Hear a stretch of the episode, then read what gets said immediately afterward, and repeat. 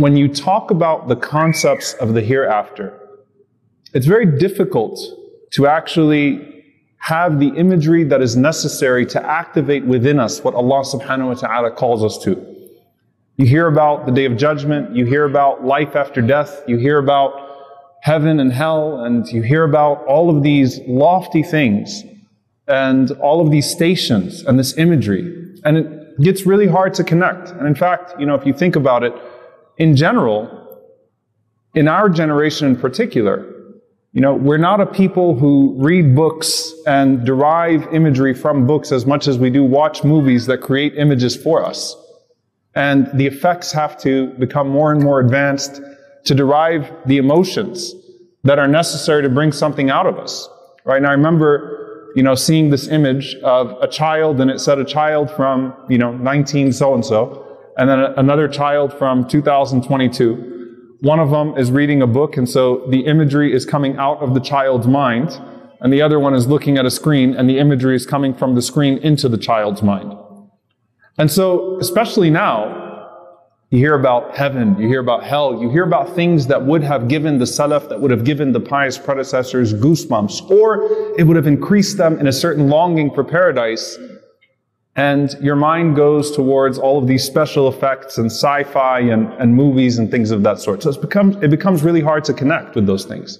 On top of that, you also have this obsession with the imminent and the evidence and what's right in front of me and experiencing it and the inability to work towards something that seems delayed and distant. The promise somehow doesn't seem as real. And you know, I, I, had a really interesting conversation with a young man who was telling me, he said that, you know, my, my Toba came after watching this TED, TED talk from, uh, from this neuroscientist that was talking about how we know we know now, we can scientifically say that consciousness continues past death. That after the heart dies, there's still consciousness. And that there's enough in terms of studies now to talk about how long brain activity lasts and how many brain cells are necessary to still be able to connect with the environment. And we have all of these, you know, collections of data of out of body experiences and people that were in surgeries where the assumption was that they were not responsive, but when they woke up, they were able to tell you exactly what was happening with them, and they were able to tell you about what scalpels the surgeon was using and all of the different devices and things they should not have been able to do. And he said, you know, that was my Toba because at the end of this entire TED talk, the guy says, but I'm still an atheist, by the way. So he explains that there has to be an afterlife, there has to be connection, there has to be something else, but at the same time, because he is limited, ironically, by the gift that Allah gave him. Allah gave him a gift of understanding, and science is a gift, and medicine is a gift. He limited himself to it because he turned it into an object of worship rather than a means by which you worship Allah subhanahu wa ta'ala further and glorify Him further. So when you talk about the hereafter, and you talk about life after death, and you talk about these concepts that are very hard for us to actually assign imagery to, it's important for us to establish a few concepts within our hearts and within our minds to really be able to connect. Obviously, when you read about the narrations of the Prophet ﷺ himself trying to convey, trying to convey what he was seeing on the night of Al-Isra wal Mi'raj. Even the Prophet ﷺ said that there are certain things that I just cannot impart upon you from a worldly perspective. For example, the colors at Sidrat al-Muntaha. The Prophet ﷺ is saying these are colors that don't really exist in the worldly spectrum of colors. I've never seen those colors, so I can't tell you green or orange or red because it's somewhere there and it's majestic. And anyone who's been to the bottom of the ocean will tell you that the colors there are unlike any colors that you've seen above the water. So what then of the colors in the heavens? And the Prophet ﷺ trying to explain that and convey those concepts. Allah blessed the Prophet ﷺ by giving him an experience on Isra al Mi'raj. So now you can imagine, even for him, sallallahu wasallam, when he stands on the minbar and he talks to his companions about these prophets, he's seen these prophets. He's met them. When he talks about Isa alayhi salam and the return of Jesus, peace be upon him, he's seen Isa alayhi salam. When he talks about Al-Masih al-Dajjal, when he talks about the Antichrist, he's seen him now. sallallahu alaihi wasallam, he's seen paradise. He has seen the fire. He's seen the reward of the grave. He's seen the punishment of the grave. Even for the Messenger wasallam, imagine what it was like for him now when he conveyed this to his ummah. Now we come to what's still left with us though. When we think about the day of judgment and that moment of rising before Allah subhanahu wa ta'ala, and Allah subhanahu wa ta'ala as He describes Himself on that day and His relationship with His creation. And obviously, when it comes to Allah Azza wa Jal and these very vivid images of the af'al of Allah subhanahu wa ta'ala, the doings of Allah subhanahu wa ta'ala on the day of judgment, it's nothing that the human brain can encompass. كل ما خطر ببالك فالله بخلاف ذلك. Everything that comes to your mind, Allah is different than that. That's the aqidah, the creed of Ahl Sunnah wal Jama'ah, is that you cannot encompass that there are certain things that are mentioned and you have to connect with them, but the point is that you connect with them, not that you try to visualize them to a point that you assign human limitations and definitions to them. So when Allah subhanahu wa ta'ala talks about Himself and Allah Azza wa talks about His doings and that vivid imagery comes on the day of judgment, you could imagine a throne and the shade of the throne all that you want, but the throne of Allah is not like the throne that you will imagine. And the shade of that throne is not like the shade that you will imagine. But you can still connect to the concept. And that's the gift of Allah and His Messenger وسلم, describing to us the vividness of that day. It's the difference, as, as one of my teachers mentions, between something being anthropomorphic and something being anthropic.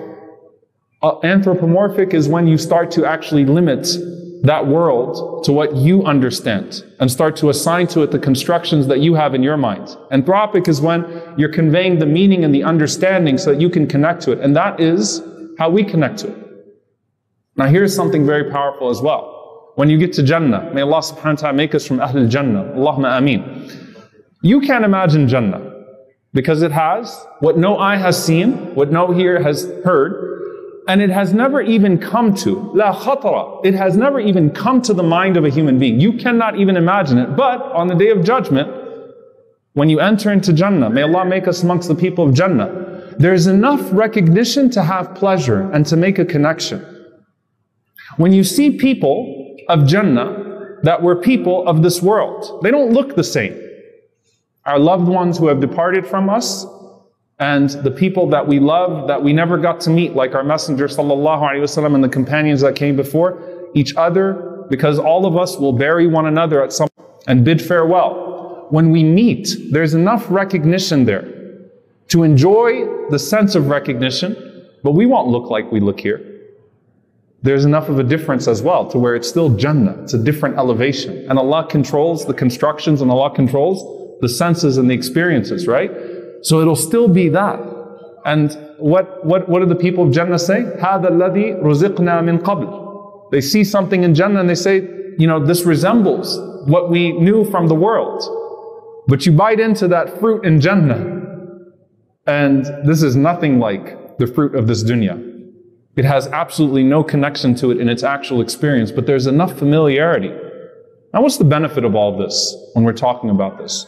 I want to point to a few narrations where you find righteous people who experienced something of that world and saw something of that world, and maybe we didn't pay attention, or at least I didn't pay attention prior, to some of those smaller points of familiarity. The very famous narration of Abdullah ibn Umar ta'ala anhuma, who had a dream. And in this dream, the angels had come to him and he was witnessing in his dream Qiyamah. He was witnessing resurrection. And he was being taken by the angels to the fire. Now here's the thing. When he got there, we know that this narration ends with what? The angels told him this is not your place. And he went instead to Al-Jannah. So it was frightening in the beginning, but he was saved at the end. But the frightening part of it frightened him to know what he should do different. So he asked through Hafsa radiallahu ta'ala anha, the Prophet sallallahu alaihi wasallam, what, what is he supposed to make of this? And the Prophet sallallahu says, Ni'ma rajul Abdullah. What a good man Abdullah is, what a good young man he is. But if only he'd pray a little bit more at night. He needs to pray qiyam. Now what does Ibn Umar radiallahu anhuma convey from that dream though? He could not describe to us what fire looked like, or what paradise looked like, or what the angels looked like. But you know what he could describe? He said, I saw people in Jahannam in my dream, and I recognized them. You imagine that? There were people that I saw there, and I knew their names and I knew their faces. He didn't say who they were. Can you imagine what that was like for him to actually have that familiarity? Everything else looks very foreign, but there were people there. And I know these people. May Allah subhanahu wa ta'ala not make us amongst them. Allahumma ameen. I knew those people. There's another narration that I'll share with you, which I'm sure many of you have heard before, but I'm going to point to one vivid part of it. It's the narration of Malik ibn Dinar, rahimahullah ta'ala. Malik ibn Dinar, one of the great scholars of this ummah, leading salah, an imam of this, of this ummah, leading salah in the masjid of the Prophet as Ibn Qudama rahimahullah said, some of the people asked him, what's your story? How did you get to this maqam? How did you get to the station? Because if you saw Malik ibn Dinar in that life, as the Imam of Masjid Nabawi, as this great scholar of the Ummah, you would think this guy was angelic his whole life. So much nur, so much goodness, so much light in his face, so much contentment with Allah subhanahu wa ta'ala. So they're asking him, these young people are asking him, how did you get to this place? And Malik ibn Dinar says, it's not what you think. He said, I used to be a drunkard. I used to work as an enforcer, an officer under a tyrant. I used to wrong people and beat people. And at some point, he once intervened as an officer between two people and he helped the one that was being wronged and he felt a little good about himself. So he started to make a little bit of a turn. So he wanted to get married. Had a really hard time finding someone that was willing to marry him. Eventually gets married, has a daughter, starts to make a turn in his life. But he was still an alcoholic. And one day, as he's playing his young daughter, while he is drunk, he drops her and she dies. This story is very different. When you, when you come up to the imam and you come up to the scholar and you say, What's your past life? This is not what you're expecting to hear in detail. So I was a drunkard. I killed my daughter by accident. So what did he do? He drank more. And he said, I remember the 15th night of Sha'ban, Nisf Sha'ban. May Allah subhanahu wa ta'ala allow us to make most of this month and allow us to live to see Ramadan. Allahumma ameen. In Sha'ban, he says it in the narration, it was in the middle of Sha'ban, coming up on Ramadan.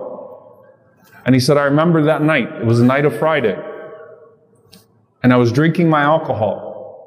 And he said, I didn't get up and pray Isha, I drunk myself to sleep that night. So I skipped Isha that night and I drunk myself to sleep.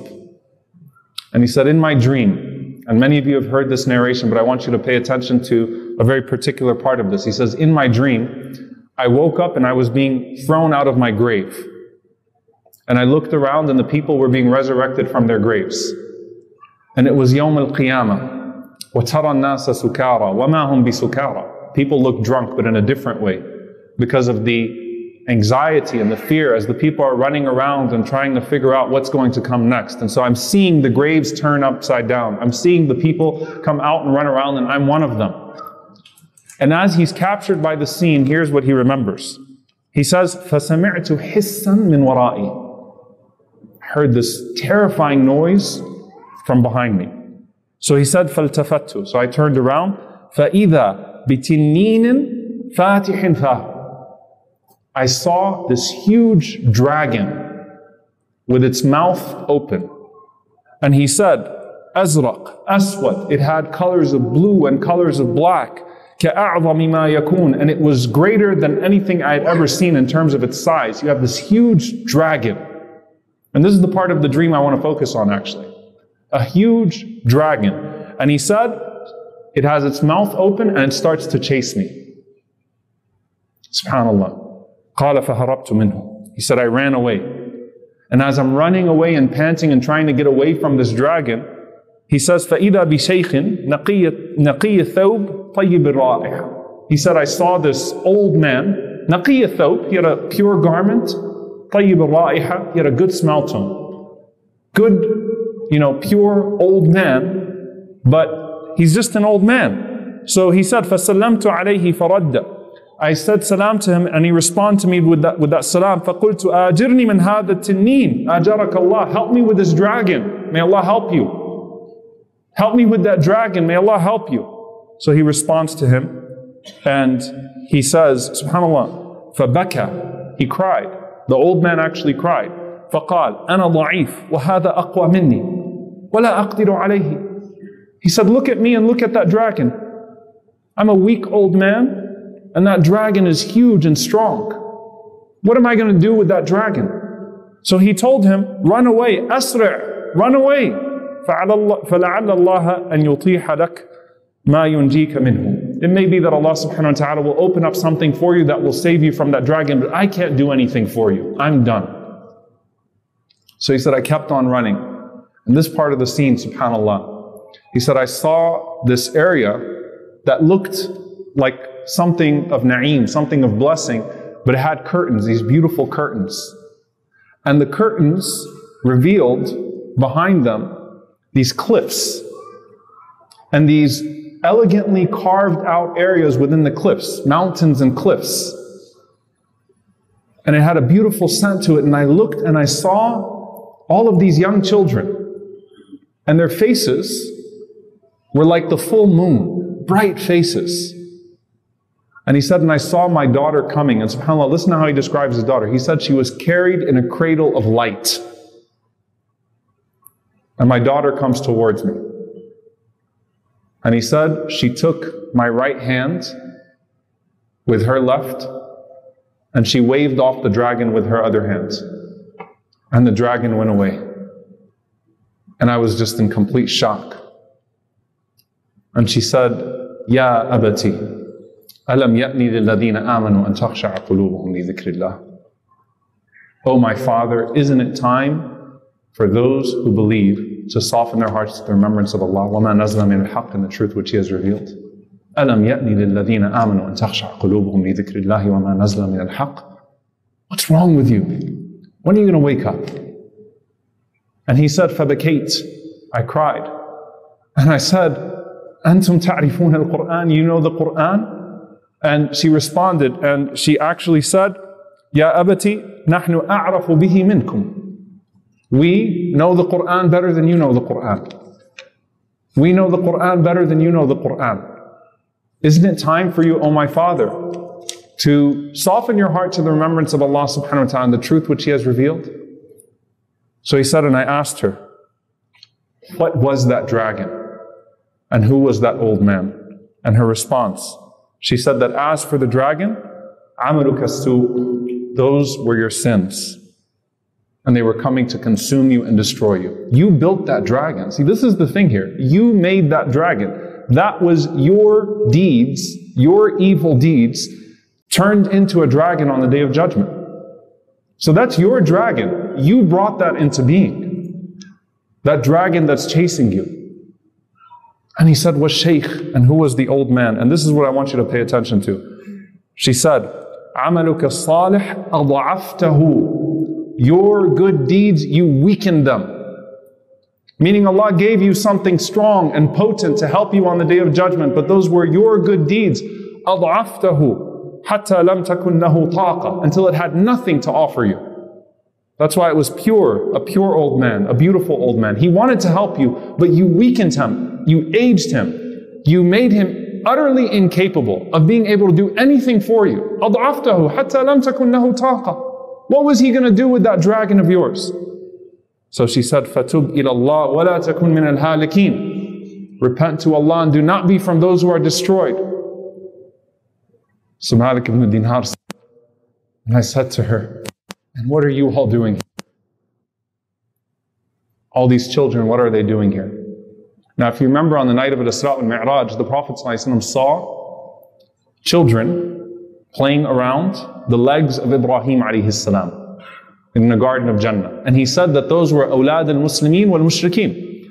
These were children that died before the age of puberty Muslim and non-Muslim, believer and disbeliever, because there's no dhanb on children, there's no sin on these children. And so they were entered without accountability.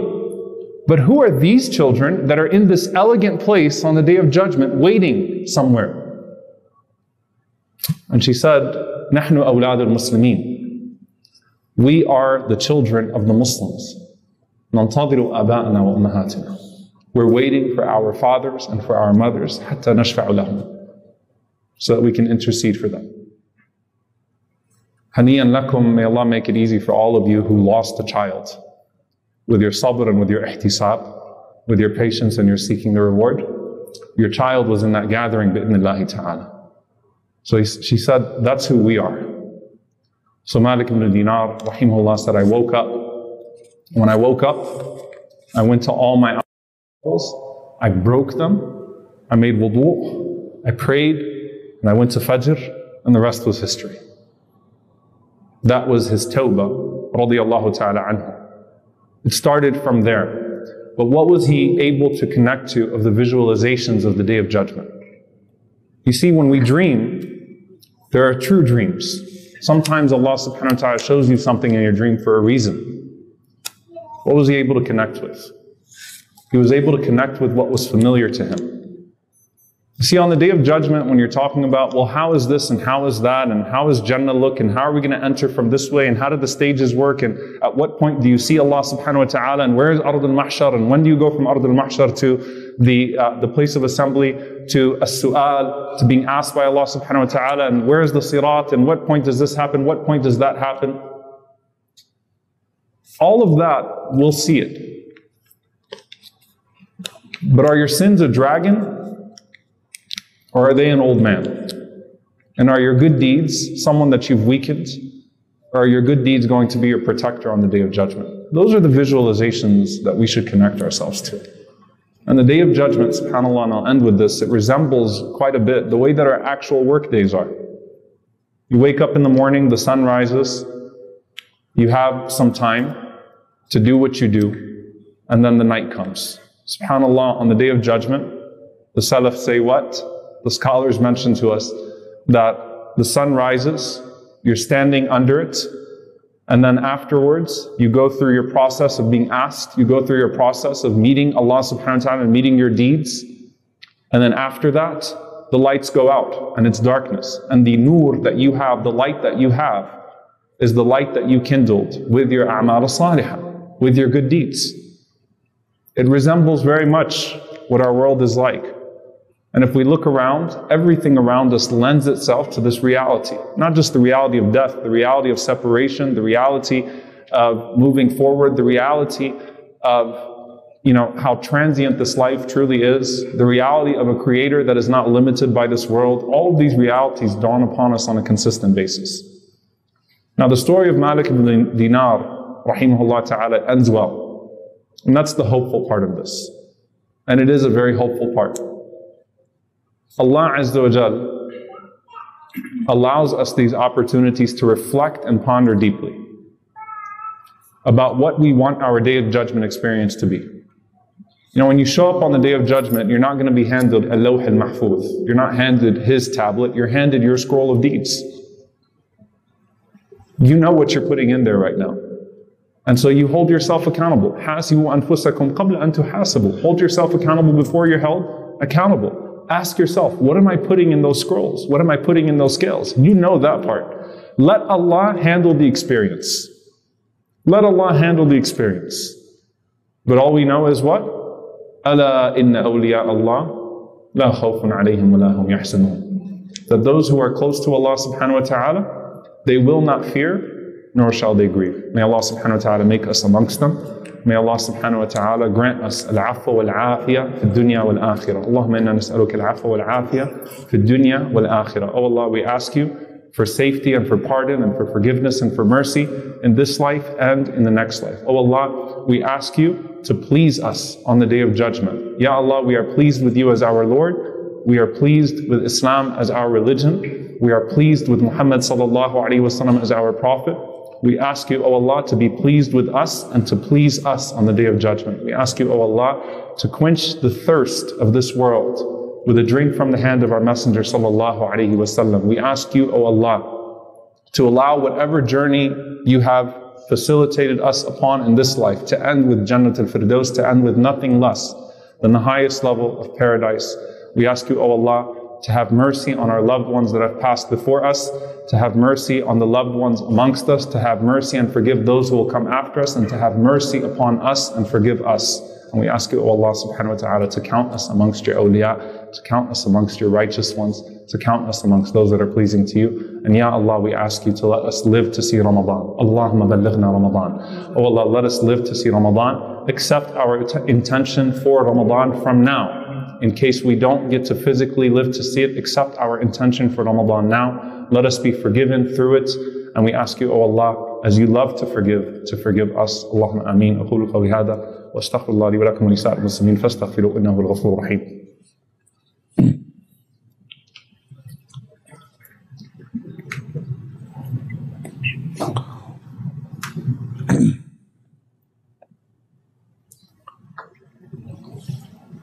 الحمد لله رب العالمين والصلاة والسلام على رسوله الكريم وعلى آله وصحبه أجمعين. اللهم اغفر للمؤمنين والمؤمنات والمسلمين والمسلمات الأحياء منهم والأموات إنك سميع قريب مجيب الدعوات. اللهم اغفر لنا وارحمنا. واعف عنا ولا تعذبنا. ربنا ظلمنا أنفسنا وإن لم تغفر لنا وترحمنا لنكونن من الخاسرين. اللهم إنك عفو كريم تحب العفو فاعف عنا. اللهم إنك عفو كريم تحب العفو فاعف عنا. اللهم إنك عفو كريم تحب العفو فاعف عنا. اللهم اغفر لوالدينا اللهم اغفر لوالدينا رب ارحمهما كما ربونا صغارا. ربنا هب لنا من أزواجنا وذرياتنا قرة أعين واجعلنا للمتقين إماما. اللهم انصر إخواننا المستضعفين في مشارق الأرض ومغاربها. اللهم أعز الإسلام والمسلمين وأذل الشرك والكاذبين. ودمر أعداء الدين. اللهم أهلك الظالمين بالظالمين. أخرجنا وإخواننا من بينهم سالمين عباد الله إن الله يأمر بالعدل والإحسان وإيتاء ذي القربى وينهى عن الفحشاء والمنكر والبغي يعظكم لعلكم تذكرون. فاذكروا الله يذكركم واشكروه على النعماء يزد لكم ولذكر الله أكبر. والله يعلم ما تصنعون. وأقم الصلاة.